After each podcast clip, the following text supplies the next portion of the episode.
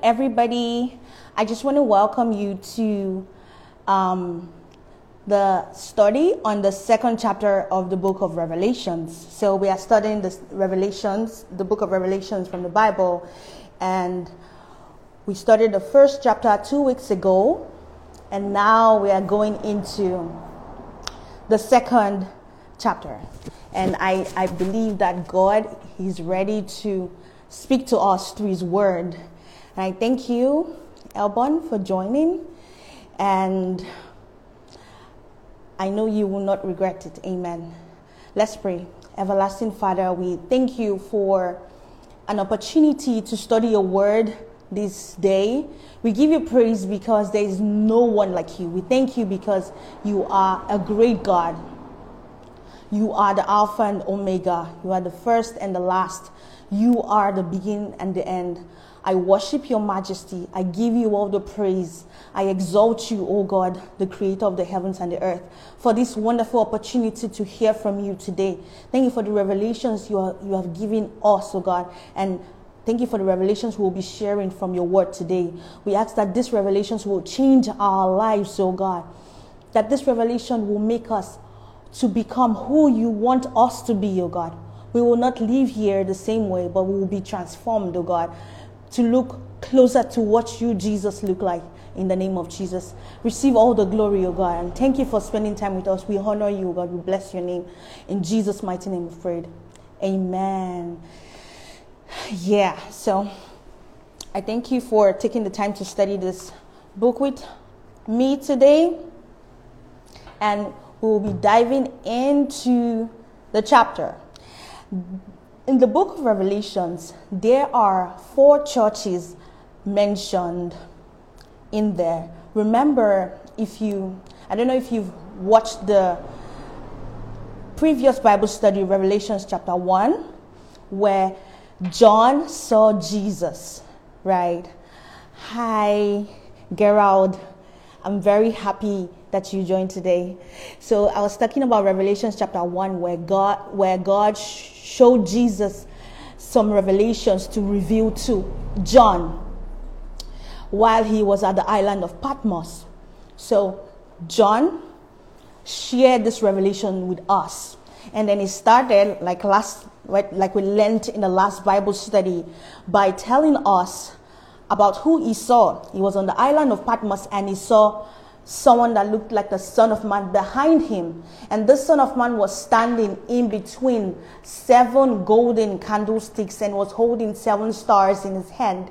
And these seven stars stood for the pastors of the seven churches, right? The angels of the seven churches. So that's the exact word he used the angels of the seven churches. Now, the seven candlesticks represent the churches. And so the first set of messages that Jesus gave John to tell us um, are this. In chapter 2, we'll be studying the messages to the four churches, four out of seven, and it's going to be interesting. I pray we're going to stick to one hour, but um, I know that God is going to speak to us. Amen. So, Revelation chapter 2, I'm going to start by reading the King James Version. I will not read the whole chapter before I start talking about what God has revealed to me um, for the whole book. So I would read the message to one church and I would explain what God has revealed to me. And I believe and I pray that the Spirit of God in, in this meeting would also reveal to you what God needs you to know about these churches. I want to tell you that these are seven churches, and it shows that in the end time, in the last days, there are seven kinds of Christians. There are seven kinds of Christians. So you have to understand what, um, where you belong. Where do you belong? So as we read through the characteristics of these seven churches, you might see some qualities of these seven churches in yourself. Please pray to God about it and when you pray to God about it, help, tell Him to help you change. Ask for grace, ask for mercy, and then take correction. The correct Jesus Christ. I wanted to start by saying that when Jesus was criticizing the seven churches or telling them their flaws, he first of all commended them by by it was he, he corrected them but he commended them before correcting them so he told them what they did well before he told them what they did wrong right and that works for me because if somebody comes to me and starts criticizing me i'm gonna be very like skeptical and then not really listen to that person. But if the person can tell me sincerely what I what I've done right before telling me what I've done wrong, then I know that if you can spot where I did well, then I can trust you to spot where I did wrong without bringing your own bias into it, right? So you you were unbiased enough to see that I did this right.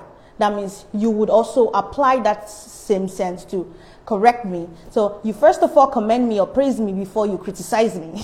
so Jesus Christ commended these churches before telling them their flaws. And we're going to see where they did right. And we're going to also see where they did wrong. And I pray that if we see these characteristics in our lives, we will change by reading the Word of God and by praying.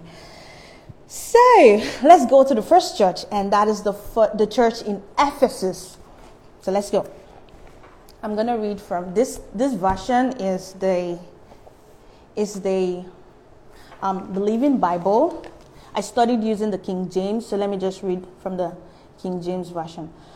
It says that unto the angel, Revelations 2, verse 1, unto the angel of the church of Ephesus write, This thing said he that holdeth the seven stars in his right hand who walketh in the midst of the seven golden candlesticks. I hope you opened your Bible to Revelations chapter 2. So grab your Bibles, open to Revelations chapter 2 and read with me, please. So, so unto the angel of the church of Ephesus write. So Jesus was telling John to write this message unto the angel of the church in Ephesus. These things said he that holdeth the seven stars in his right hand, and walketh in the midst of the seven golden candlesticks. Just want to make sure this. Yeah. So Jesus is the one saying these words. He he holds the seven stars in his right hand and he walks in the midst of the churches. Jesus is in our midst. He's in our midst. He's observing everything we do every Sunday when we go to church. He is he's trying to understand what's going on among us. What kind of Christianity are we practicing? Jesus is watching you. Amen. So, verse 2 says, I know thy works and thy labor and thy patience, and how thou canst not bear them which are evil and thou hast tried them which say they are apostles and are not, and hast found them liars. Verse 3 And has borne and has patience, and for my name's sake has labored and has not fainted. Verse 4 Nevertheless, I have somewhat against you, because thou hast left thy first love. Remember therefore from whence thou art fallen, and repent, and do the first works, or else I will come unto thee quickly and remove thy candlestick out of its place, except thou repent. But this thou hast, that thou hast thou hated the deeds of the Nicolaitans, which I also hate. He that hath an ear, let him hear what the Spirit saith unto the churches. To him that overcometh will I give to eat of the tree of life, which is in the midst of the paradise of God. Amen. So,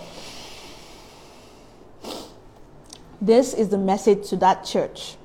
And we're going to dissect it so that we would know where you fall in, where do I fall in? Do I fall under this category? So let's go step by step. Let's let's start it says that in verse in verse 2, Jesus commended them. I know thy works, you are patient, you don't like evil people, you you cannot stand them, you don't praise their deeds, you don't enable them or um, you don't enable them, you don't um, continue to allow them into your midst and tolerate them. And then you even know how to detect the false apostles, right? And you find them liars. So you know how to say this is a false apostle. Hmm. This is a this is not a real Christian. You know how to do that. Good. You don't follow the the false prophets. That's okay. But one thing is missing from your life, especially if you fall under this church, Ephesus. One thing is missing. You have left your first love.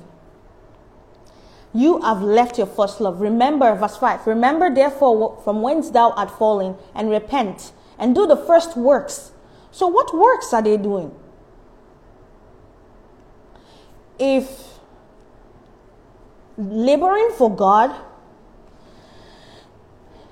being patient through trials in Christianity is not the first work. So that, that means this is probably the second works. What is the first works? What is the first love? What is this first relationship that God is talking about? The first works is the first love.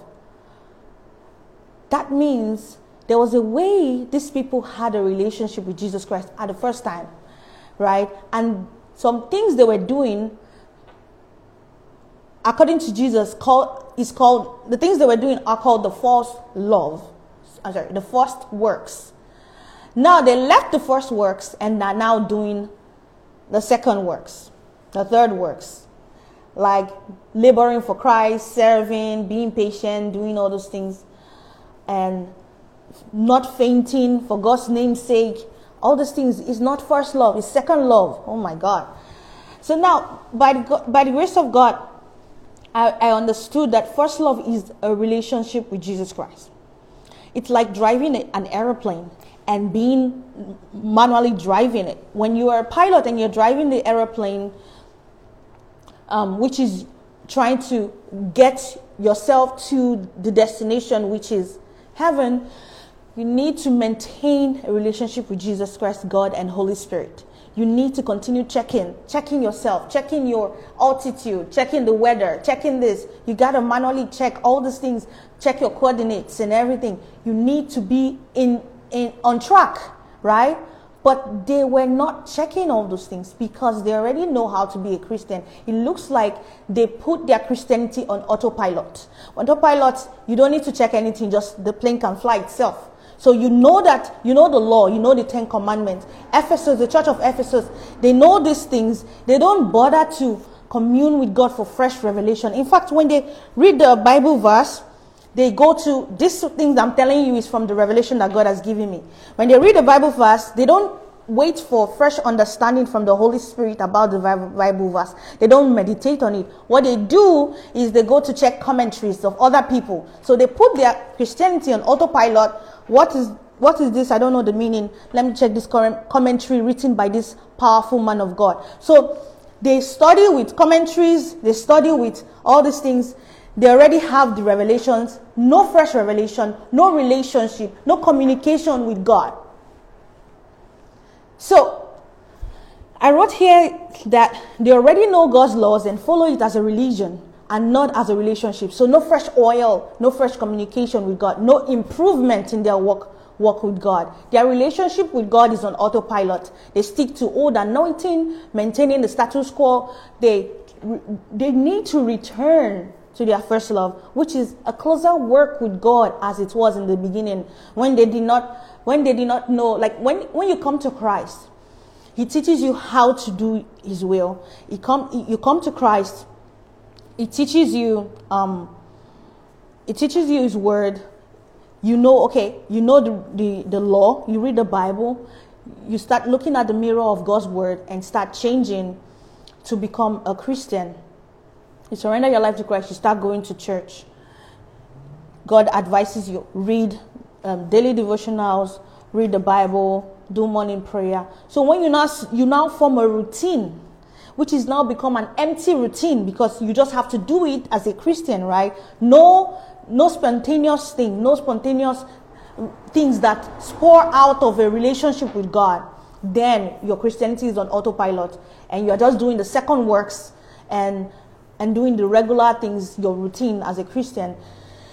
So, all Christian deeds can be done, that can be done. All Christian deeds that can be done without Jesus, God, and Holy Spirit fall under second works.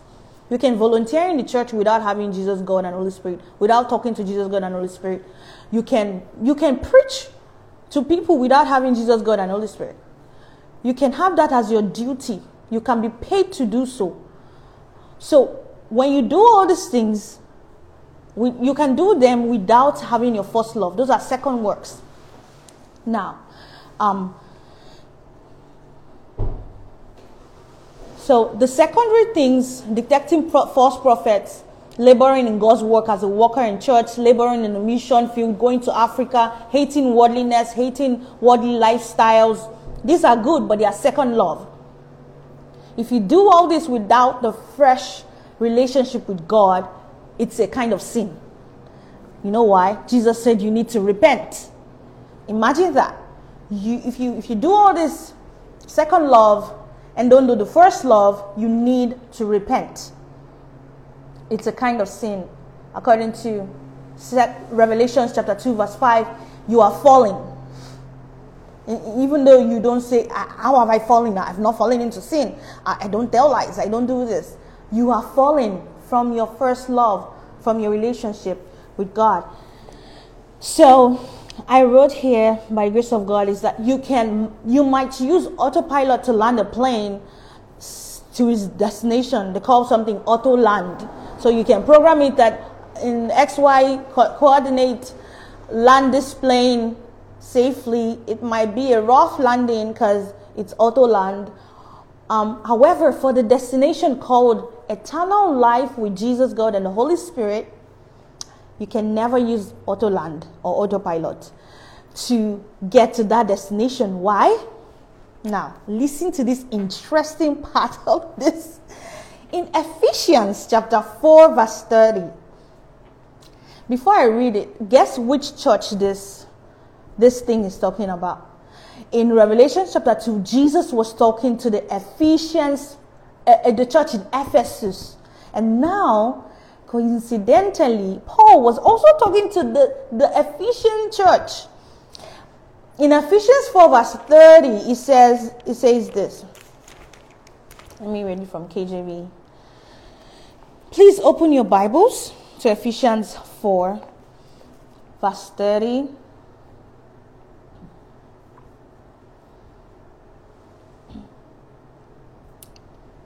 Verse 30 says that, oh, let me let me see. Oh, time would fail me to read the whole context. But if you have some time, please read Ephesians 4, verse 22 to 32. So, uh, let me try to read it quickly. Ephesians 4, 22 to, 20, to 32 says, That ye put off concerning the former conversation the old man, which is corrupt according to deceitful lusts and be renewed in the spirit of your mind, and that you put on the new man, which after God is created in righteousness and true holiness. I don't want to go back to this, but you should know about what it means to be a Christian. You cannot enter the kingdom of God if you're not born again.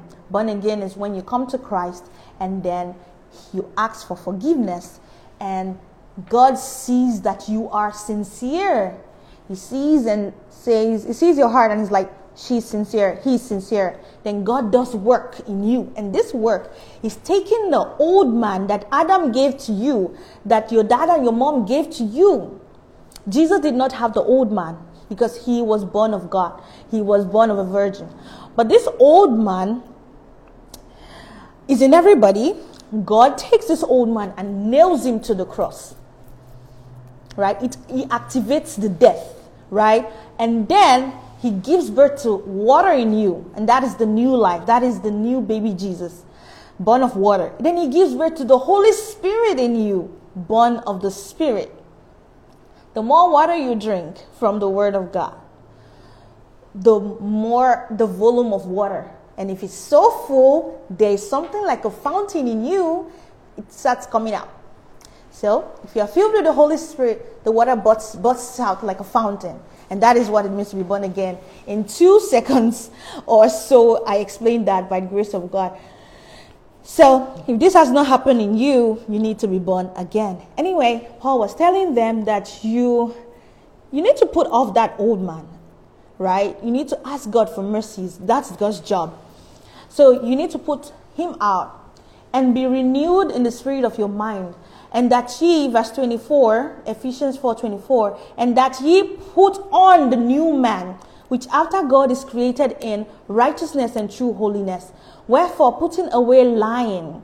So even after you have put on the new man and you have the holy spirit because you live in the flesh and you have learned a lot of habits from the old man you need to then begin to kill and mortify all the deeds of the old man. You need to mortify according to Colossians 3, verse 1 to 5. You can read that. You need to kill all the deeds of the old man. So I'm doing a crash course on salvation right now. But let's keep going. Um, so Paul was telling the Ephesians brethren to put away lying when you find that, as you read God's word, you have the new man in you telling you to do stuff, Holy Spirit in you, helping you to overcome sin, giving you all the fruit of the Spirit, making you happy as a new Christian, giving you joy, peace, and all the fruit of the Spirit just coming out of you, making you excited and being patient. You just change somehow. You're just a new person because of this Holy Spirit in you. But you, you see that sometimes you get tempted and you be like, your reaction because the old man, the normal reaction is you sin. But now you have the power to say no. So it depends on you using that power to say no or yes, right? Because now you have new man, you have the power to say no. Before you did not have the power to say no. You were just slave to sin and when the tempter comes, you just give in. You don't have any power. No matter how you discipline yourself, you did not have power. But now you have the power to say no to sin. And so do not give place to the devil. Verse 27, don't be angry. Verse 26, 28, do not steal. 29, do not let evil communication proceed from your mouth. And 30, grieve not the Holy Spirit of God, whereby ye are sealed unto the day of redemption. So, Paul was telling them right now not to grieve the Holy Spirit as at Paul's time. Now, as at John's time, in fact, they don't even communicate with the Holy Spirit because they, they just they do all these rules and regulations that Paul has told them. They do the second works, but they have left the first love, a relationship with God. So, Holy Spirit is our seal for that glorious day, glorious day. And no matter how we program our auto land, the Holy Spirit is the ticket to be admitted into God's presence. So if you even if you plan the auto land, if the plane is not allowed in that jurisdiction, it's going to be shut down, right? So when you plan an auto land into a destination that is not for that kind of plane, maybe an auto land from a country that is not allowed in another country, an aircraft that is not allowed in another country, when the space um, military people see that aircraft trying to auto land in their, in their, in their, in their land, they will shoot it down. So you cannot put your Christianity on autopilot and just follow the rules and regulation of, of, of being a Christian, play the part, do the second works, do all the mission mission work without having a relationship with Jesus Christ um, can keep maintaining um, the status quo and think that you would be able to land safely in eternal life with Jesus, God, and Holy Spirit. That's not possible. John 6 63 says that. Let's read John 6 63. Open your Bibles to John 6 63. It says, It is the spirit that quickeneth, the flesh profited nothing. The words that I speak to you are spirit and life. I think I wanted to see the the Holy Spirit is our seal of redemption. So he's our seal when we want to, is our permit. Is our permit is our permit to, to land safely in eternal life with God. Yeah, it's it's it's um it's still Ephesians 4:30, but I don't think I read seal of redemption there. So Ephesians 4:30. Oh yeah, I didn't read it properly. And grieve not the Holy Spirit of God, whereby ye are sealed unto the day of redemption. So do not grieve the Spirit, because He is your ticket to land in that area that you do not belong. We did not belong to God in the first, in the second place, right? at first we all belonged to God before Adam sinned, but after Adam sinned, we did not belong to God anymore. We were discarded. But because of Jesus Christ, we now belong to God, and our seal, our passport, is that Holy Spirit. So if you do not maintain a relationship with Holy Spirit, if you don't maintain a relationship with the Holy Spirit, read your Bible, you are not going to be able to be admitted even if you auto you program your Christianity to land in heaven. Amen. I pray God will help us. So now, repent. That's what God is trying to tell you. Repent from not doing your quiet time. From not. When was the last time you heard from God? When was the last time Jesus spoke to you about your situation? When you have a problem, who do you run to first? Do you tell it to your pastor, your spouse, or your parents? Do you call on Jesus first? When you read the Bible and you don't know what it means, do you run to commentary or Google? Do you call on Jesus first to help you understand it? It's written in plain English, yes, but it's hidden secret. So when you read the Bible, you need to look up to God and say, God, I trust in you to make me understand this. And God will give to you the revelation of His Word. That is a relationship with God. You cannot depend on your pastor or your, your prophet to do that for you. No. That is his own Christianity. You have to work out your own salvation. You have to have that Holy Spirit in you. Have a relationship with Holy Spirit. You remember those people that the Bible says that we worked miracles in your name and did this in your name, and Jesus did not know them. It's because their Christianity is on autopilot. They are not checking the weather, altitude, checking their lives, checking their relationship, saying, um, Do you copy? Holy Spirit, do you copy? Can you hear me? Right? Is there a communication with the tower house? Or what do they call it? The control tower. Can you communicate with Jesus, God, and Holy Spirit? Are they, are they t- talking back to you? That is the only way you can be admitted into that strange new land that you do not belong. But thanks to Jesus Christ and Holy Spirit, we belong. So don't forget your tickets. The foolish virgins, they forgot their ticket, their oil. That's their ticket, Holy Spirit. Their, their Christianity was an autopilot. I think we are going to only talk about one church today, but we are supposed to study the book of Revelation, chapter 2. It has four churches, and we are almost halfway past, um, halfway through the whole time, and we're still talking about the church in Ephesus. So, the church in Ephesus, um, they left their first love. They did the second works, they didn't do the first works, communicating with God. Autopilot means the plane is driving itself and you are doing something else doing second works. Right?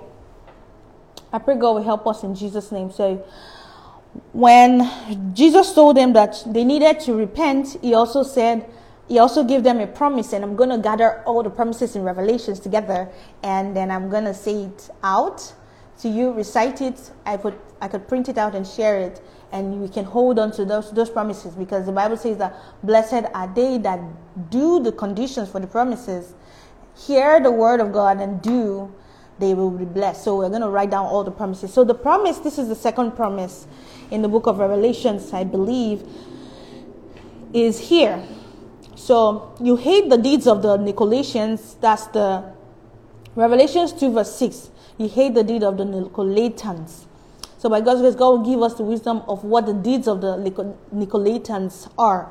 But Jesus hates their deeds. Verse 7, repent. That's what God said. Then verse 7 says, He that has an ear, let him hear what the Spirit says to the churches. To him that overcometh, I will give to eat of the tree of life, which is in the midst of the paradise of God. So if you overcome, if you correct yourself, in addition to the second works, sorry about that, in addition to the second works, if you correct yourself and you um, go back to your first love, start to seek God by yourself, repent, tell God you are sorry for how you have not, how you've kept your Christianity on autopilot and have not um, been doing the first works, fellowshipping with God, praising God and singing to God, talking to God about everything, trusting God, communicating with God, and checking if He's speaking back to you. You have to repent, right? It's not too late to repent. It's not too late to repent.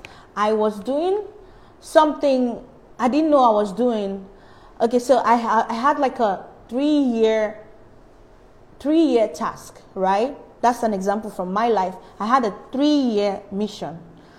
And do you believe that God told me in the last year, in the third year, that Ruth, you have not been serving me well all these two point something years. And that was scary. And I was like, I just knew, I said, okay, I know, I know. I know what it is. And I pray that God will reveal to you what this means for your life, what needs to change.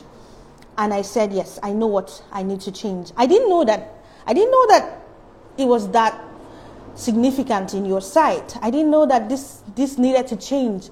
But I didn't know all these years, and I've been, I've been doing second works. I've been doing second works with all my might and my zeal and my strength. And then I came out to the altar and surrendered my life to Christ and asked God to forgive me. And I'm sure that everybody would be like, um, why is this real powerful woman of God coming out, out to repent, asking God to forgive her? Why? Why? You know? But the truth is, it's not too late to repent from doing what God has, has corrected you about. Repent today and ask God to forgive you and start afresh and, con- and start doing your first works. If the second works is preventing you from doing your first work, you better stop the second works. because the first works is the most important thing. You got to communicate with Jesus, God, and Holy Spirit. Maintain the presence of God. Make sure that Jesus is with you every second of your life. That God, Holy Spirit, you are, you are talking to them and they, they are communicating back to you. You are praising God, reading the Word of God, growing, growing in your spiritual life, right? To maturity. Make sure that your, your love for Christ is growing. And I pray that God will help you in the name of Jesus Christ. It's not too late to repent. Now let's go to the um, glory be to God. We are done with the church in Ephesus. We saw their good parts. They're good in doing the second works, but they were bad in doing the first works. Now we're going to the church in Smyrna. And that starts from Revelations chapter 2, verse 8. And unto, let me read it now. Open your Bibles to Revelations 2 8.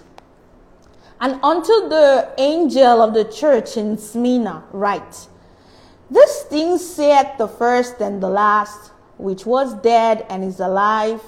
I know thy works and tribulation and poverty, but thou art rich.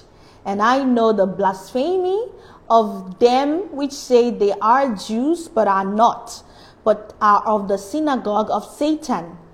Fear not, sorry, fear, fear none of the things Fear none of those things which thou shalt suffer. Behold, the devil shall cast some of you into prison, that ye may be tried, and ye shall have tribulations ten days. Be not be thou faithful unto the end, and I will give thee a crown of life. And he that hath an ear, let him hear what the Spirit said unto the churches. He that overcometh shall not be hurt of the second death. Amen. I hope we listened while um, I was reading. So, welcome, Martin. I really um, appreciate your presence here.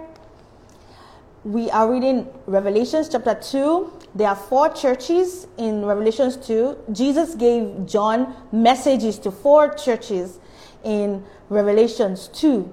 We have just gone through Jesus' message to the first church. And then we will be going through Jesus' message to the other three churches. So you have joined at the right time. But if you want to know the message to the first church, you can go back and watch this live video. Thank you. So, um, the message to the second church, which is the church in Smyrna, this church um, was going through tribulations and poverty. In Revelations 2 9, it says, I know thy works and tribulation and poverty. Guess what? But thou art rich. What does that even mean? So I want to tell you, and I want you to let me know if you fall under the church in Smyrna. Do you currently suffer persecution for Jesus? Are you physically and monetarily poor as a Christian? Are you suffering poverty and lack? Congratulations. You are the church in Smyrna. You are under the Smyrna category. Now, see all the things um, Jesus said about them. They, they are actually rich in Jesus Christ. They are rich in the Holy Spirit you have the heavenly currency, and which is the knowledge of God. So, the amount of God you know in this life determines your riches in eternity with God. The knowledge of God is the eternal currency. Remember when the Bible says that thou cannot serve God and money. So there are two currencies there. One is money, which we spend in this world, and the other one is God. The amount of God you amass on this earth is determines your riches in heaven. That's how rich you would be. God, the knowledge of God is the is the is the currency, is what you are going to be spending in heaven. I, I don't know if you've ever heard that before. That is the truth. How do I know? I know it from reading the Bible. Now, the, the money you pay in church doesn't add to your riches in heaven. The, your deeds, your, your giving to the poor does not add to your riches in heaven. Because the only way you can be rich in heaven is knowing God. God is the currency we will spend in heaven. Now, let's go, let's read. So it says that eternal currency. It's not and can never be the amount of money you give in church or give to the poor. Is the amount of the knowledge of god being released to you by god himself. You need a constant relationship with god to have such a knowledge of god. Jesus told the church in smyrna that they will still suffer more even suffer by the devil himself. So the devil will not only use people to persecute the, the church in smyrna they will, the devil, the devil by himself will come and persecute the church in Smyrna. Meaning that those people that are suffering for Christ now, they will suffer more, even more. But they are rich. The more they suffer, the more rich they are in Christ. You know why? Now let me tell you why. First Peter chapter 4 verse 1. Open your Bibles to First Peter 4 verse 1. Let's go.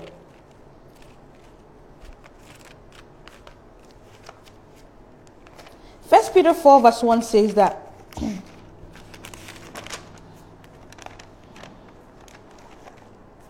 since Christ suffered and underwent pain You must have the same attitude he did. You must be ready to suffer. Two, for remember, when your body suffers, sin loses its power. Now, listen, let's read KJV now. KJV in 1 Peter chapter 4, verse 1. Listen to what it says. For as much then as Christ has suffered for us in the flesh, arm yourself likewise with the same mind. For he that had suffered in the flesh had ceased from sin. So, if you can suffer persecution for Jesus Christ, you are you are done with sin. For you to be able to suffer for Christ, is it temptation you won't be able to overcome? No. For you to be able to say, I belong to Jesus in the face of death, you will be able to stand for Jesus in the face of temptation to fornicate or temptation to steal, no matter how large the money is. If you can say, I belong to Jesus in the face of death, then you can say, I belong to Jesus and reject sin. So suffering for Christ is the highest level of knowing God. If you can suffer for God, you know God. You know, you know God to a very high level, and you are a rich man in Christ. You are a rich man in heaven. You will be a rich man in heaven. So let's read another part that backs this up, and that is Philippians 3, verse 10. So Philippians 3 says that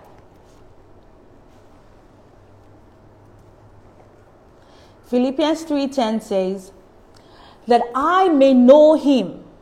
Now, these are different levels of knowing God. That I may know him, the power of his resurrection. So, the power that raised Jesus Christ from the dead, right, living in you, that's the Holy Spirit's power, is a level of knowing God, salvation. Now, the fellowship is in his suffering is another level of knowing God. When you fellowship in Jesus' suffering, that's another level. Now, when you are when you're a martyr for Christ, when you die for Jesus, that's another level of knowledge of God. So these are different levels, right? That Paul talked about. Paul is trying to know God, starting from salvation to suffering for Him and to dying for Him, that dying for His sake, dying for Jesus' sake. So this church in Smyrna, they are rich. so I don't know if you want me to read it again. And I, if you don't believe it, open your Bibles and read it yourself. Revelations chapter 2, verse 9. It says that I know your works and tribulations and poverty. You're poor physically, you're poor monetarily, but you are rich. You are rich. I wish you can see how rich you are right now. You know, Jesus was trying to tell them, like, you are the richest people, right? You are not the, you're not the Christians that find it easy to practice Christianity find it easy to read your Bible and communicate with God, praying every time, worshiping God. You can go to church freely without any um, um, police arresting you. You are you, you have some money in, in Christ. you have some money in heaven. You read your Bible daily. That's good. You're growing in knowledge of God. Yeah, you have some money. But if you can, if if you suffer persecution in that you, you, you say no to sin, that is another high level of knowing God. Yeah, you you have high currency in heaven, building up your riches in heaven. Then, when you can suffer persecution for God, you are rich. You're a rich man in heaven. And so, but thou art rich. And I know the blasphemy of them that say they are Jews but are not, but are of the synagogue of Satan.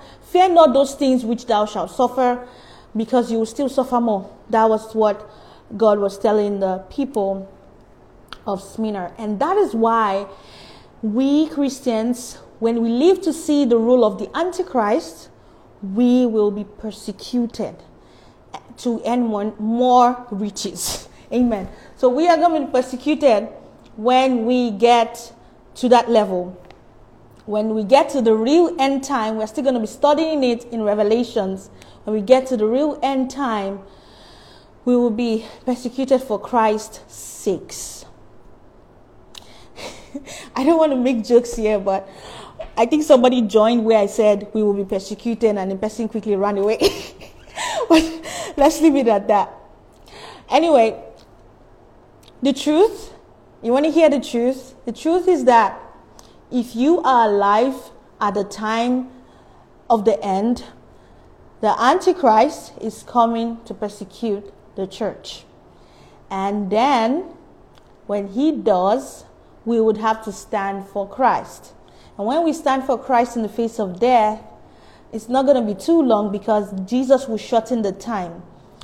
And when he shortens the time, he that endures to the end shall be saved. So when we, we stand for Christ, Jesus will come in the clouds, standing in the clouds and harvest us home, harvest the, the good plants home in rapture, and then burn the wheat which are on earth. Amen.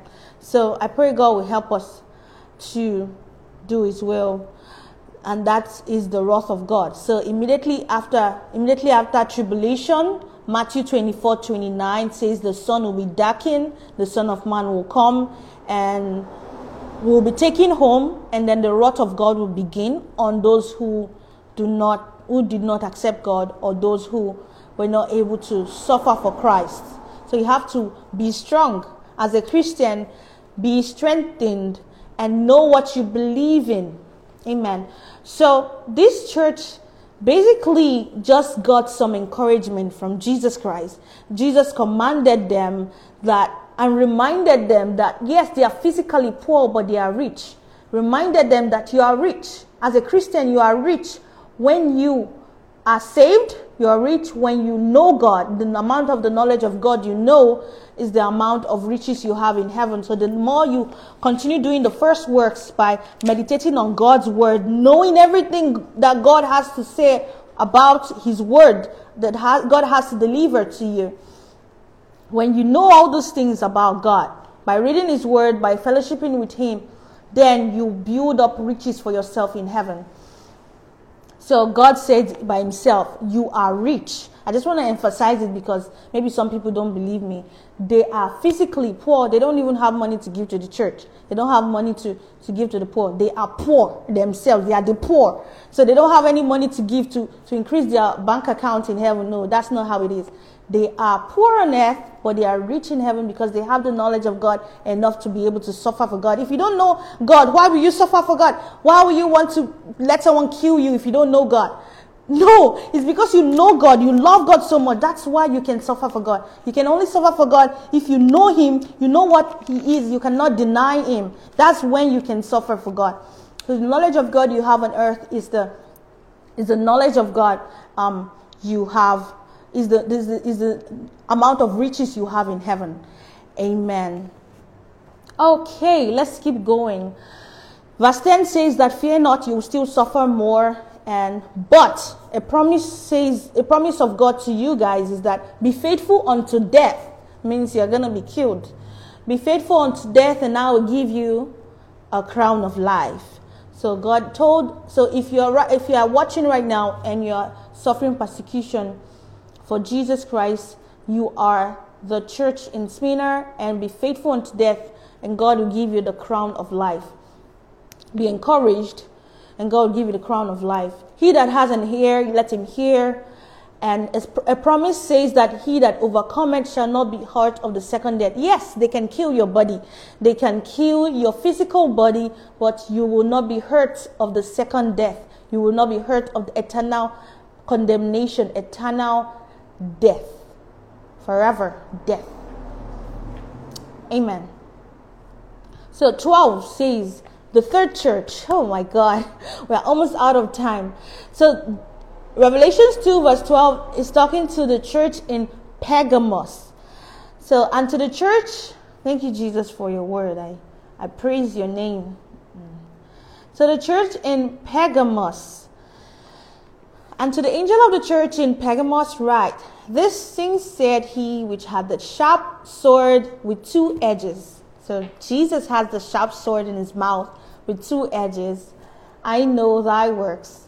And it's actually interesting to visualize this Jesus having the sharp sword in his mouth you remember that Jesus is the Word of God, and the Word of God is sharper than any two edged sword. So the Word of God is a sharp sword. So obviously, if Jesus is having a sword in his mouth, you shouldn't be surprised because he's the sharp sword, he's the Word of God.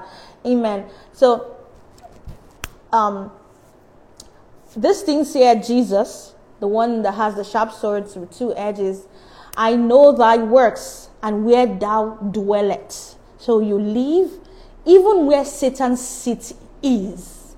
Oh my God. So these Christians live where Satan's seat is, where Satan lives. And thou holdest fast my name. So these Christians, they're holding fast to God's name. They are not de- denying the faith and has not def- denied my faith.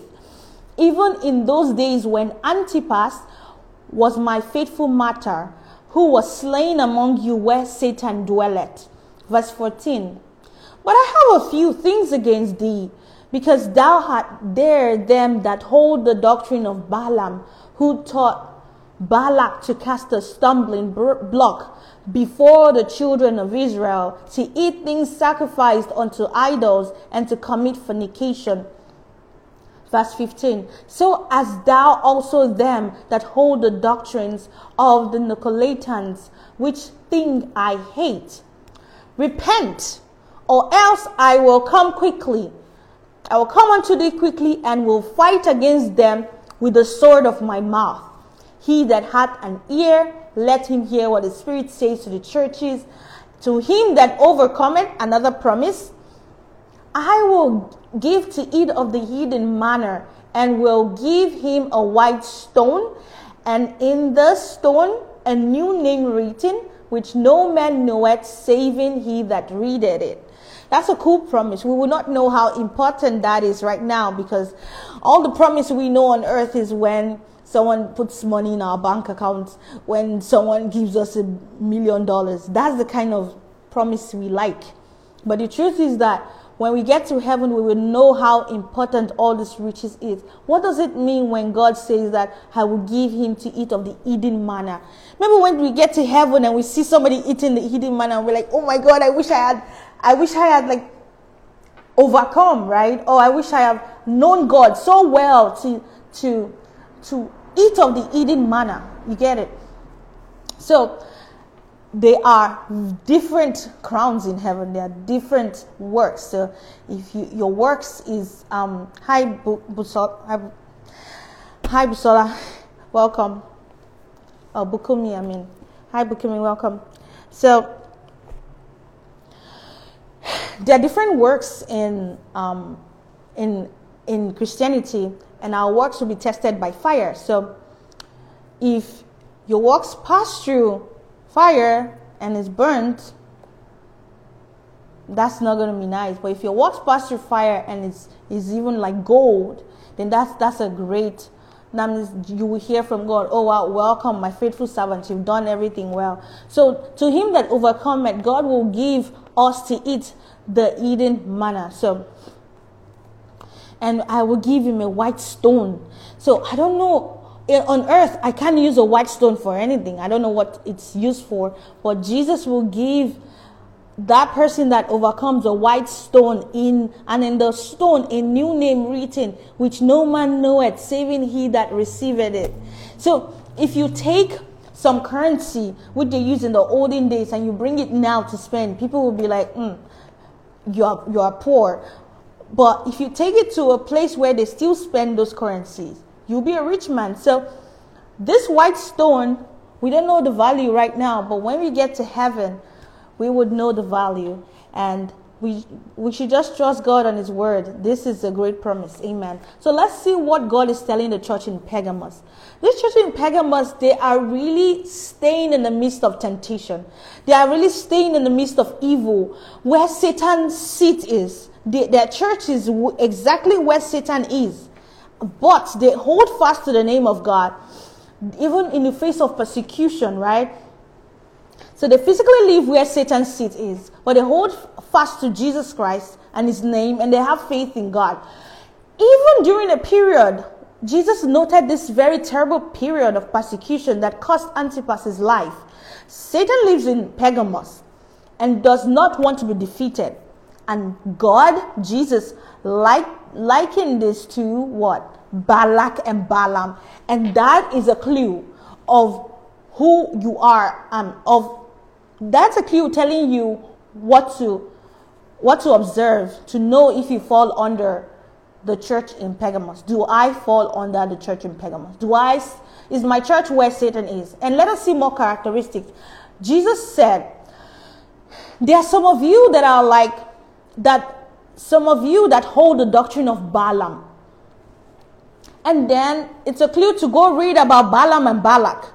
So if you have some time this week, read Numbers, the book of Numbers, chapter 22, 23, 24, down to 31. Read those chapters, and then you would see um, what happened to Balak and Balaam. And then you would know and you would try to evaluate and say, Am I the church in Pergamos? And how do I correct myself and become and repent? How do I repent so that I can be ready for Jesus Christ coming? So it says here that it says here, okay, I read the book of Numbers, not the whole book. I've read the whole book before, but for this Bible study, I did not read the whole book. I read the part where they talked about Balaam and Balak. And the prophet Balaam fell for the money promised him by the king Balak and became a false prophet. And I want to tell you something false prophets do not begin false. Balak used, used to be a true prophet, a good prophet. He used to hear from God. Prophecy is a gift of the Spirit, and God will not take it back from you. Balaam used to hear from God. In fact, when the king Balak, right, the king, saw that the children of Israel were close to where his throne was at that time, right? He called the prophet of God, Balaam, to curse the people. This is so similar to the church in Pergamos. Satan saw that these Christians were staying where his throne was at that time, right? These Christians were staying where Satan's throne is. And then, just like King ba- Balak, King Balak wanted to get rid of the children of Israel. And so he sent for Balaam, the prophet of God, to curse um, the children of Israel. That's the same way that that's the same way that Satan is conniving is communicating with the prophets in the Pergamos church, turning them into false prophets. I don't know whether you get that similarity. I didn't say it, Jesus said it. Like there are some people among you because Satan's throne is there and Satan is threatened by these children of God that are holding the faith, right, in Pergamos. So it says that Satan is being threatened and he did not want to be defeated, just like King Balak did not want the Israelites to defeat him. So he connived with a prophet who communicates with God, the God of Israel. He knows the laws of Israel, he knows their, weak, their weakness. The prophet Balaam fell for the money promised him by Balak and became a false prophet. So, so the angel of the Lord, when Balak sent, so let me give you a crash study on Balak and Balaam. And please still go read the, the, the, book of numbers so that you can know it for yourself. Because no matter how much i tell you you got to read it for yourself. The the children of israel came to settle in satan's throne right? Where the king balak was where his seat was right and so balak called balaam that hears from god although he was not a prophet in israel but he communicates with the God of Israel. So even though God had a covenant with Israel, God still talked to other prophets in other tribes at that time. So this Mr. Balak or Prophet Balak, Balaam with an M and Balak K, the King Balak, told, told King ba- Prophet Balaam to come curse the people of Israel. And God told Balaam not to go with the messengers. King Balak sent more, um, King Balak sent more distinguished messengers with more rewards, with more rewards to Balaam. And I don't know why Balaam was still asking God questions. God had already told Balaam, do not go, right? Probably because of the bounty and rewards that the king Balak promised Balaam to give if he could curse the children of Israel. Anyway, because of money, it's still money, right? Because of money, Balaam continued asking God, Should I go with them? And God was like, Go with them. And on the way to going to the king of Balak, Balaam's donkey, which he rode on, refused to move. And he struck the donkey, and the donkey refused to move. And when the angel of God wanted to like smite Balaam, the prophet, the donkey lowered itself down to the ground. And there was a time that the donkey actually pushed Balaam's foot to crush the wall, right? And Balaam was really mad with his donkey and he was smiting the donkey. And the, the donkey, God made the donkey to be able to speak, right? And said that, Have I been disobedient all this while I've been your ride? I've not been disobedient. Why don't you understand that there's something preventing me from moving? That's why I'm not moving. And God opened Balaam's eyes to see the angel of God that prevented the donkey from moving. The, the, and the angel of God said, Balaam, I could have killed you. It's your, it's your donkey that saved you. He kept weaving, weaving the, the, I could have smite you, right, with my sword, but the, the donkey helped you. Um, and the angel of God told him to go, but to go and meet King Balak, but only say what I ask you to say. That was what the, the angel of God told the prophet Balaam. So God was communicating with Balaam. He was not a false prophet at the beginning, right? And guess what? If you consistently read Numbers chapter 23, if you try to read it in the NIV version, the NIV version has this nice thing. It divides the messages that God gives to Balaam by sections instead of by um, verses. So, so the first message to Numbers chapter 23. So the the first message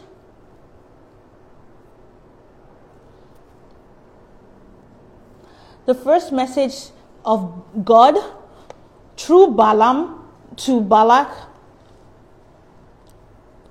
was directly from God. So Balaam was saying everything God asked him to say, and the message starts from Numbers 23, verse 1 to, to 12, right? So it says that um, Balak spoke this message from God, exactly from God. Balak brought me from Aram, the king of Moab, from the eastern mountains. Come, he said, curse Jacob for me. Come, denounce Israel. But how can I curse those whom God has not cursed? And how can I de- denounce those whom the Lord has not denounced? From the rocky peaks I see them, and from the heights I view them. I see a people who live apart and do not consider themselves one nation. Who can count the dust of Jacob or number the a fourth, even a fourth of Israel? Let me die the death of the righteous, and may my final end be like theirs. And Balak said unto Balaam, What have you done to me? I brought you to curse my enemies, but you have done nothing but bless them. So Balak, Balaam the prophet answered Balak the king, Must I not speak what the Lord puts in my mouth? So the first time Balaam spoke what God put in his mouth. The good prophet spoke what God put in his mouth. The second time, Balaam's message can be found in Numbers 23, continuing verse 13 to 20, 26. Balaam spoke what God put in his mouth. Now, let's fast forward to Numbers 20, chapter 24. When Balaam, the prophet, saw that everything God puts in his mouth is blessing Israel, and the way he was looking at it, the bounty, the rewards, the money is not going to go home with him. He decided to do something. Now, listen very carefully to what Balaam did. The same way God has been speaking to Balaam previously, he abandoned that way. That's how false prophecy begins. So when you see a prophet that started well, that started well, the prophets that live among the people of Pergamos, they were good prophets, but Satan, because they sat in the seat, they were, they were, they were living where Satan had his throne. The children of Israel were living where King Balaam, King Balak had his throne. King Balak connived with some, with the prophet Balaam to curse the people, offering him money. So among the church in Pergamos, there are some prophets that started well, that knows the weakness of God's people, that are conniving with Satan, and they are turning into false prophets. So uh, in this church of Pergamos, the rate of increase in false prophecy was high. So let's put it that way. Numbers 24 verse 1 says this. Now, when Balaam saw that it pleased the Lord to bless Israel, he did not resort to divination as at other times. So he said, I know what you want to say, God. You want to say that you want to bless Israel again. I'm not going to hear that. Let me just prophesy. Use my gift that you have given me to prophesy. So this gift, it can operate without Jesus, God, and Holy Spirit. Your gift that God has given you, that the Holy Spirit is a gift. He doesn't take it back. It's not a fruit. Fruit is characteristics of something inside. A gift was given to you by an external agent. So Holy Spirit can live in you and also give you a gift. Holy Spirit might not live in you and give you a gift. So this gift that the, the Holy Spirit had given Balaam, that's the gift of prophecy. Balaam decided not to have any relationship with God, but go on his own and use God's gift. And you can read it some in some um, Bible verse that says that God doesn't take back the gifts of the Holy Spirit He gives His people.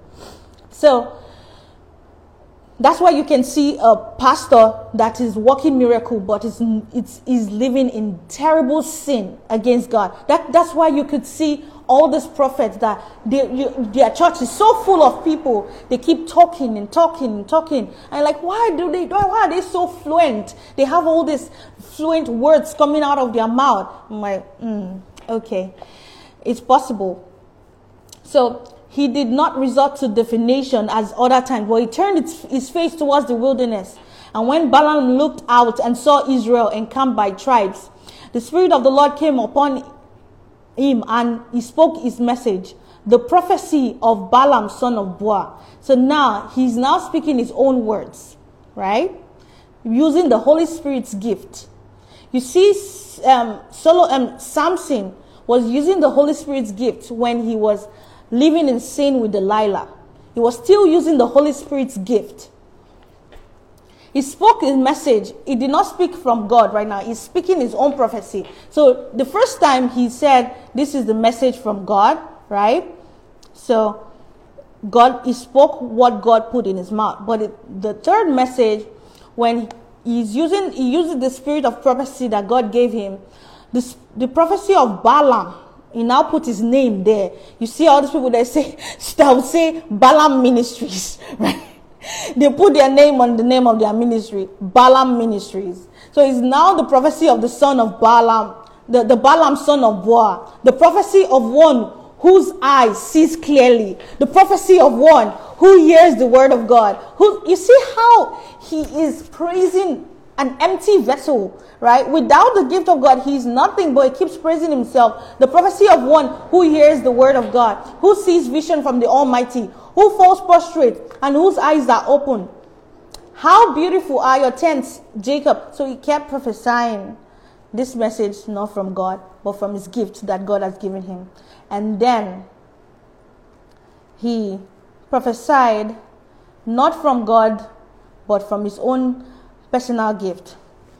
And then at the end, although they didn't mention it in Numbers 24, they mentioned it in Numbers in Numbers um, 31. So let me read what I wrote here by the grace of God. False prophets used to hear from God, but notice this in Balaam's third message. He abandoned the voice of God and started using his prophecy, his prophecy gift to prophesy. The gift of prophecy is the gift of the Spirit that the Spirit won't take back from you. It's a gift not to be returned, but the fruits are characteristics. Someone whom the Holy Spirit has left could prophesy and exhibit the gift, and they can never naturally, but they can never naturally exhibit the fruit of the Spirit. Balaam prophesied blessing Israel twice. No misfortune seen in Jacob, that is Numbers chapter 23, um, verse 21. So make sure you read those things. But the third time, he relied on his own abilities. He relied on his God given abilities. Even, even though they were God given abilities. And that is a lesson to all of us. So, uh, the place where we read said that he started saying his own words. So, and I, I gave another example of Satan. Satan still has the power given to him by God, but he can never have the fruit of the Spirit. Let's leave it there.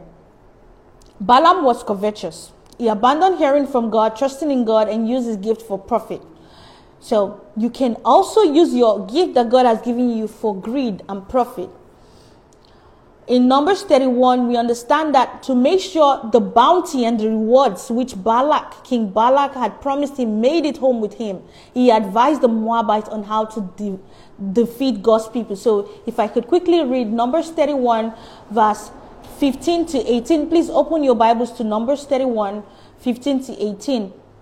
It says that, have you allowed all the women to leave? So this is when the Israelites were killing the people that made them sin against God, right? Have you allowed the women to leave? He asked them. So Moses asked them. Moses was angry. They were the ones who followed Balaam's advice, Balaam the prophet, the good prophet, the once good prophet. But when he he ignored God's words and started prophesying with his gift, right? So Balaam, these women in Numbers 31 verse 16, they were the ones who followed Balaam's advice and enticed the Israelites to be unfaithful to the Lord in the Peor incident. So they were recurring that incident that happened when Balaam was supposed to bless the people of God, right? In the Peor incident, so that a plague struck the Lord's people. So um, now kill all the boys and every woman who has slept with a man, but save for yourself every girl who has never slept with a man. So this is this was what happened, and I wanted to show us where Balaam was killed by Israel because that's his that's his punishment for what he did. So let me just keep reading this thing that God has helped me to write down from my study. It says that, but among the Pergamos church there are false prophets that work with unbelievers to make Christianity weak and cause Christians to sin. Where do you hear? Okay, so this is where you hear a pastor caught in adultery or caught stealing. You hear a pastor sexting. You hear different um, reports about pastors and everything that are not good. So, doctrine of Balaam. Now, what is the doctrine of Balaam? The doctrine of Balaam is any message. Now, write down. This is where you write something down in your note because I didn't get this from my own revelation. I got it from God. The doctrine of Balaam is any message preached by a pastor or a man of God that benefits the devil and benefits the second master, money. So, money or mammon is the second master. You cannot serve God and money. God is one master. Mammon is the second master. You cannot love God and love money at the same time. You either love God and hates money. He did not say you either love God and like money. You must not even like money if you love God. So that's crazy. You either love one or hate the other. You either love God and hate money, or you hate God and love money. Let me say it again. You either love God and hate money, or hate God and love money. You got to choose one. You can you can you can love God and like money. You have to love God and hate money. So the doctrine of Balaam is any message preached by a pastor or man of God that benefits the devil and benefits money. Any message preached by a pastor that benefits money is the doctrine of Balaam. So, are you in the church where they preach messages that benefit the devil or benefit money?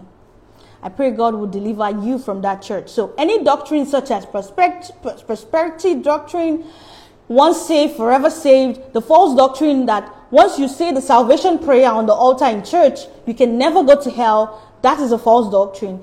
Even when you keep on committing sin against God, that's a false doctrine. Any doctrine that causes people to sin against God, just like Balaam did, right? So the Pergamos church had false prophets like this that preach, that do stuff, preach stuff to cause people to sin and benefit the devil, which, uh, which is tantamount to the king of the Balak, king, king of Moab, right? The devil, if, you, if your message benefits the devil, if your message, if your pastor's message benefits money, money, money, in, increasing money to, to build church, increasing money to do this, money to do that. Let's give money, money. When money is mentioned like 10 times more than the name of Jesus, when money is the, the order of the day, how to increase the money the church is making, just know that you are in the Pergamos church where Satan's throne is and where, um, where the doctrine being taught in your church is the doctrine of Balaam. Oh, we have to move faster. God will help us in Jesus' name. Amen. So now listen. All this benefits Satan and Mammon. If you go to a church where your pastor is a false prophet, you need to repent. You need to repent. You are at fault. If you go to a church that your pastor is a false prophet, you are at fault. You need to repent. You are a member of the Pergamos church and you live in sin. You need to repent. They call on Jesus. They have faith in God, even in the midst of persecution, right? But sin and peak moral, immorality, peak immorality, that is where they live. They live in the midst of sin, Satan, peak immorality. But their pastors listen to unbelievers that bribe them to modify the word of God. And the members fall into sin as a result. Balaam was killed in Numbers 31 verse 8 by the Israelites. Now, Jude also talked about false prophets like Balaam that would appear in the last days. So you have to read Jude 1 8 to 21. You can use the NIV version where they actually mention they, they were actually prophets and seers, but they left God like Balaam.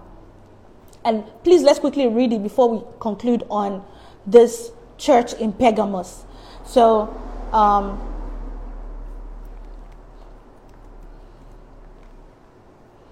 Jude has just one chapter, and I'm going to read from verses 8 to 21. It says that, in the same way, on the strength of their dreams, you see, they they have dreams, they dream, they see vision. They are prophet. They see. They still have the gifts of the Holy Spirit.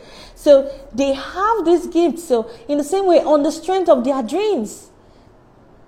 I wish God took this this this this, this gifts from them so that they would not cause havoc. But that's that's how we we've we've come to understand it from the word of God says that on the strength of their dreams, these ungodly people pollute their own bodies, reject authorities, and heap abuses on celestial beings. But even the archangel Michael, when he was disputing with the devil, with the devil about the body of Moses, did not himself dare to condemn him for slander, but said, The Lord rebuke you. Yet these people slander whatever they do not understand, and the very things they do understand by instincts as irrational animals do will destroy them. Okay, as irrational animals will destroy them. So, woe to them, verse 11. They have taken the way of Cain, they have rushed for profit into Balaam's error they have rushed for profit into Balaam's error.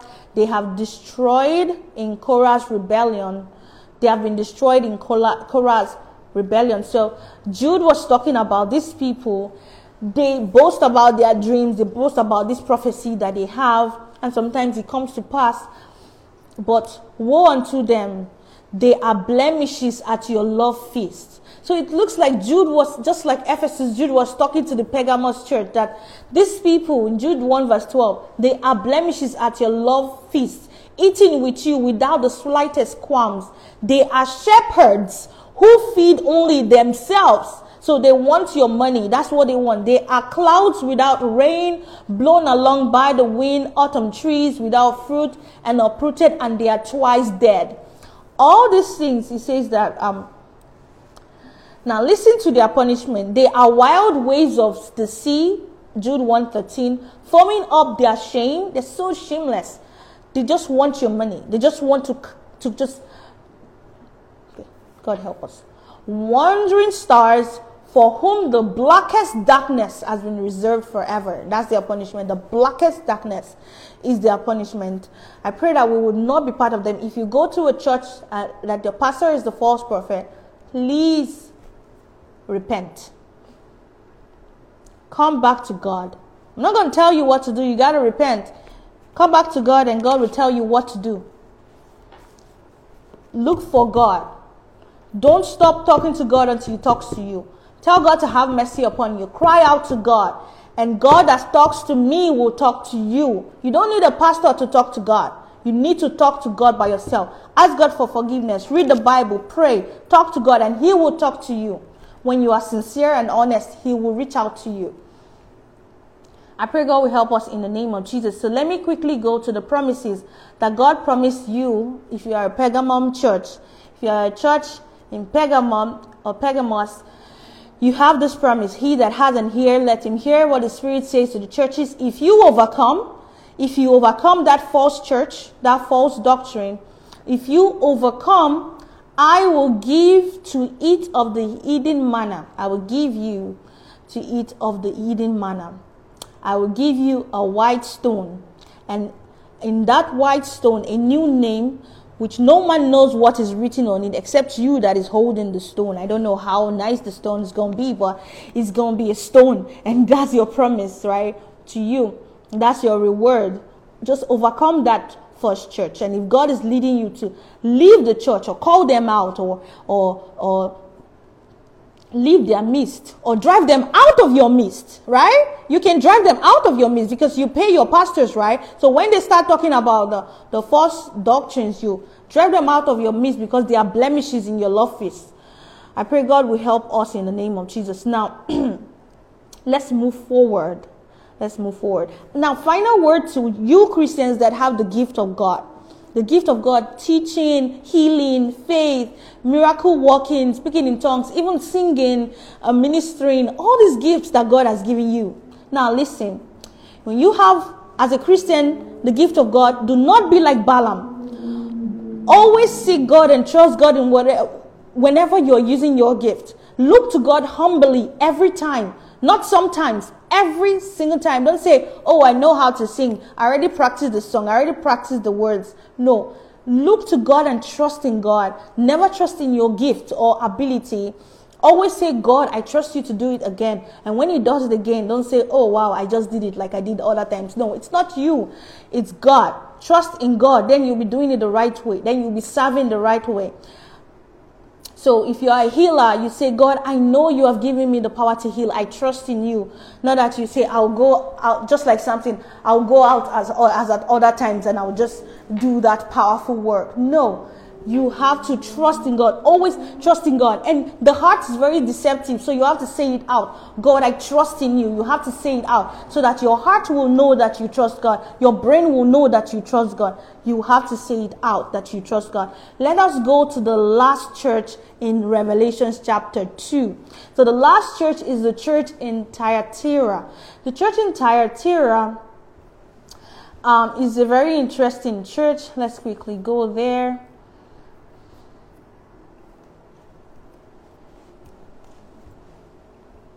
We are in Revelations chapter 2.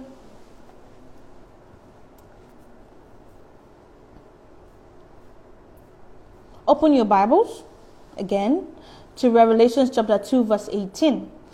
So 18 to 26 is quite long, but we're going to try to finish it in this Bible study. We're not moving it to next two weeks. No. Sorry, excuse me. We are starting next two weeks studying Revelations chapter 3 by the grace of God, then we'll see the other three churches. Because there are seven churches that Jesus Christ gave a message to through John. So 18, Revelations 2 18 says that, and unto the church, unto the angel of the church in Thyatira, write, This thing said the Son of God, who has eyes like unto a flame of fire, and his feet are like fine brass I know thy works and charity and service and faith and patience and thy works. I know everything you're doing. Jesus is in the midst of the churches. You went to church today. Jesus was there. He was looking at you. What kind of Christians are this? Just pick your category. From all these churches we are studying Revelations, in the book of Revelations, where do you fall under? Are you under Thyatira? Now, Thyatira, they have good works. They are kind, they have charity, love, service, faith, they are patient. And guess what? They are hot for God. it says, and the last to be more than the first. So their current state of love for God, of devotion, of relationship is actually more than when they became a Christian. So they are growing in Christ. Whoa. So they are doing the second works. They are also doing the first works. They are doing the first love. Notwithstanding, I have a few things against thee. So God again correct them, um, praise them before correcting them, right? That's the best form of correction, man. When you tell me what I'm doing right before you tell me what I'm doing wrong, I would really listen to you and take correction. So Notwithstanding, I have a few things against thee, because thou sufferest that woman Jezebel, which calleth herself a prophetess. Who? So in the church in Pergamos, we have a prophet or false prophets. Now we have Jezebel prophetess. Are you in a church that your pastor is a Jezebel prophetess? You Congratulations, you have found your category. You are Thyatira and you need to repent. Now, this is how we go. Let's keep reading. So, I have a few things against you because you suffer that woman Jezebel, which calleth herself a prophetess, to teach and seduce my servants to commit fornication and to eat things sacrificed unto idols. And I gave her space to repent of her fornication, and she repented not. 22 Behold, I will cast her into a bed, and them that commit adultery with her into, a, into great tribulation, except they repent of their deeds. And I will kill her children with death. And all the churches shall know that I am he which searcheth the reins and the heart, and I will give unto every one of you according to your works. But unto you I say, and unto the rest of Thyatira, as many as have not this doctrine and which have not known the depth of Satan, the depths of Satan, as they speak, I will put upon you none other burden. So if you're doing the first works, you're doing the second works. The first works, the relationship with God. When you say, God, do you copy? And God answers you. You're doing the first work. The Holy Spirit answers you. Jesus answers you. He speaks to you. The relationship is flowing. That's the first works. The second works is then church work, volunteering work. If you're doing the first works, you're doing the second works as God directs you to do the second works because you, if you know that the second one is going to affect your first love, you better leave the first the second work and focus on the first work. The first works is the most important one. You're doing the first works, keeping the first love. You try your best to do the second works as the Holy Spirit directs you, because if you do it of the flesh, it's not going to be counted, it's not going to count. You're going to only do the second works being directed by the Holy Spirit. If you are doing charity and you're putting it on social media, that's, that's, that's, I don't know who sent you that, but the first works, the second works, works hand in hand. And then when you do that, Revelations chapter 2, verse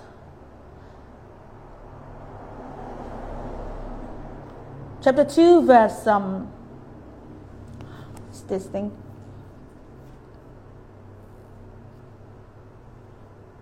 So yeah. So verse 24, it says that I will not put any other burden on you. So easy, right? First works, second works. That's what God wants you to do. Hold on to your first love and serve Him faithfully. Don't listen to the false prophets. Don't listen to the, pro- the Jezebel prophetesses. Just do what God has asked you to do. So there are some people, not everyone in Thyatira, used to um, allow the false prophet, the, the woman false prophetess right now, the Jezebel prophetess. Not everyone, not every church in Thyatira allowed this woman, but some churches allowed this woman to come into their midst, prophesy to them, but also make the servants, the, the church, the children of God to sin, to commit fornication, and eat things sacrificed to idols. And she doesn't want to repent. God is saying that He will come if they do not repent and destroy them with tribulation. And note that this tribulation is not the tribulation for us this tribulation is the wrath of God that comes when Jesus comes to harvest us and then destroy the Jezebels. That's the wrath of God. That's what that's the tribulation for the for this Jezebel people. So Now listen, 25 says, But that which ye have already, hold fast till I come. And he that overcometh and keepeth my works unto the end, to him will I give the power over the nations. Remember this.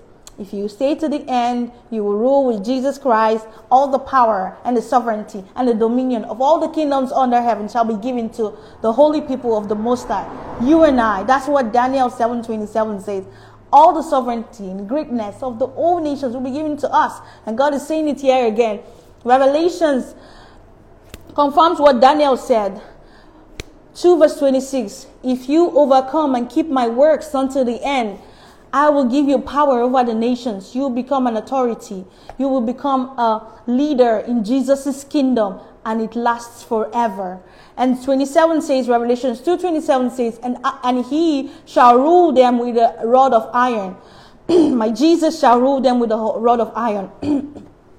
As the vessels of a potter shall they be broken to shivers, even as I received of my Father, and I will give him the morning star. Honestly, I think that all these promises are for every Christian that overcome.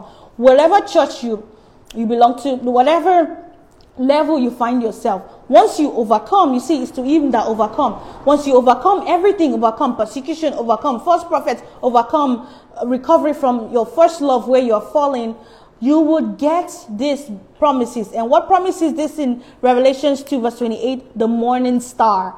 That's cool.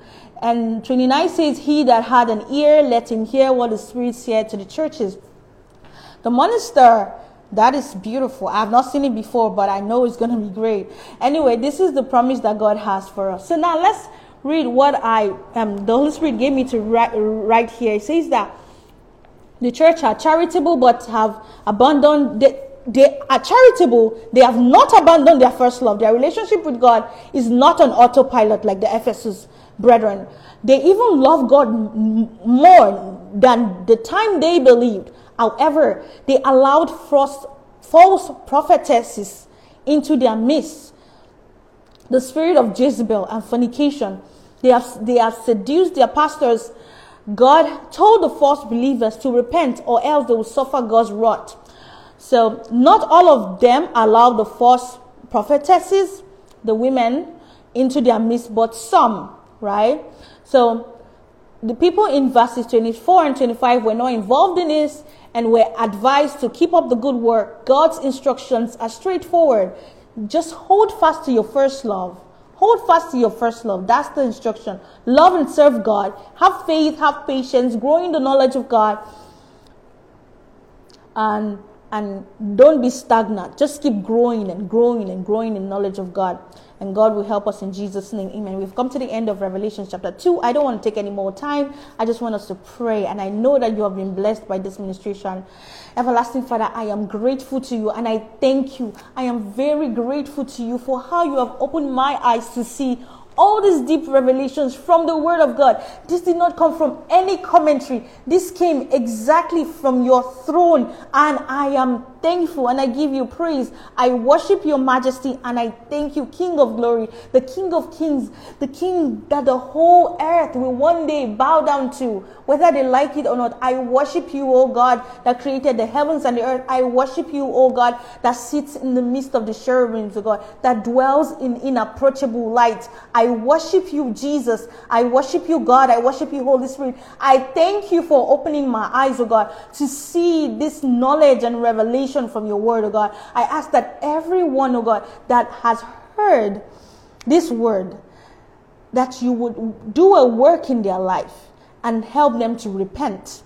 If they have identified themselves among this, any of these four churches, oh God, show them how to repent, how to come back to their first love, how um, not to allow the false prophet how to overcome persecution, how to endure even in the face of death, how to know God more so that they can increase their riches in heaven because that's the currency, how to to cast out the false Jezebel prophets from their midst, how to love you better and, and, and communicate with you better and manually dedicate with real dedication, read your word and have a relationship with you.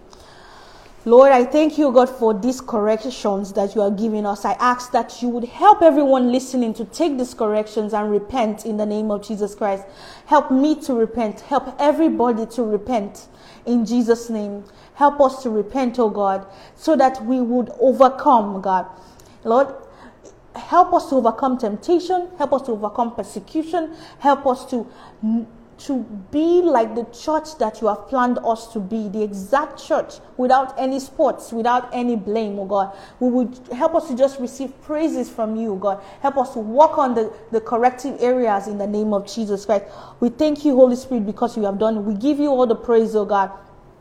We bless you, O God, because Lord, you will save souls, O Lord, from this ministration, O God. You will heal the sick, O God. You would you would raise the people that are dead, both physically and spiritually. You will set free the prisoners from both the prisons of their souls and their physical prison, O God. You will set free the ones that are oppressed by the enemy, they are possessed of the enemy. In the name of Jesus, you will set them free, O God. You will set free people that are depressed, that are under the bondage of suicidal thoughts, oh God, in the name of Jesus, you will set them free. You will set the prisoners free. You will, you would comfort the disabled, the people with disability, deformity. You will give them your Holy Spirit and joy. You will heal them, oh God, in the name of Jesus Christ. And I decree that you would save the Jews, the Gentiles, the all all the religions that do not know you you will save them in the name of jesus christ. Thank you because this ministration oh all will go to the ends of the earth oh god and all the people that are destined to be saved oh god they will be saved in jesus name. I thank you oh god almighty because you would bless us oh god.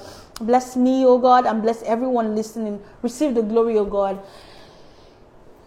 In jesus mighty name i prayed Amen. I thank you so much for joining the Bible study. I don't want to make it this longer till I come your way next two weeks. Stay blessed.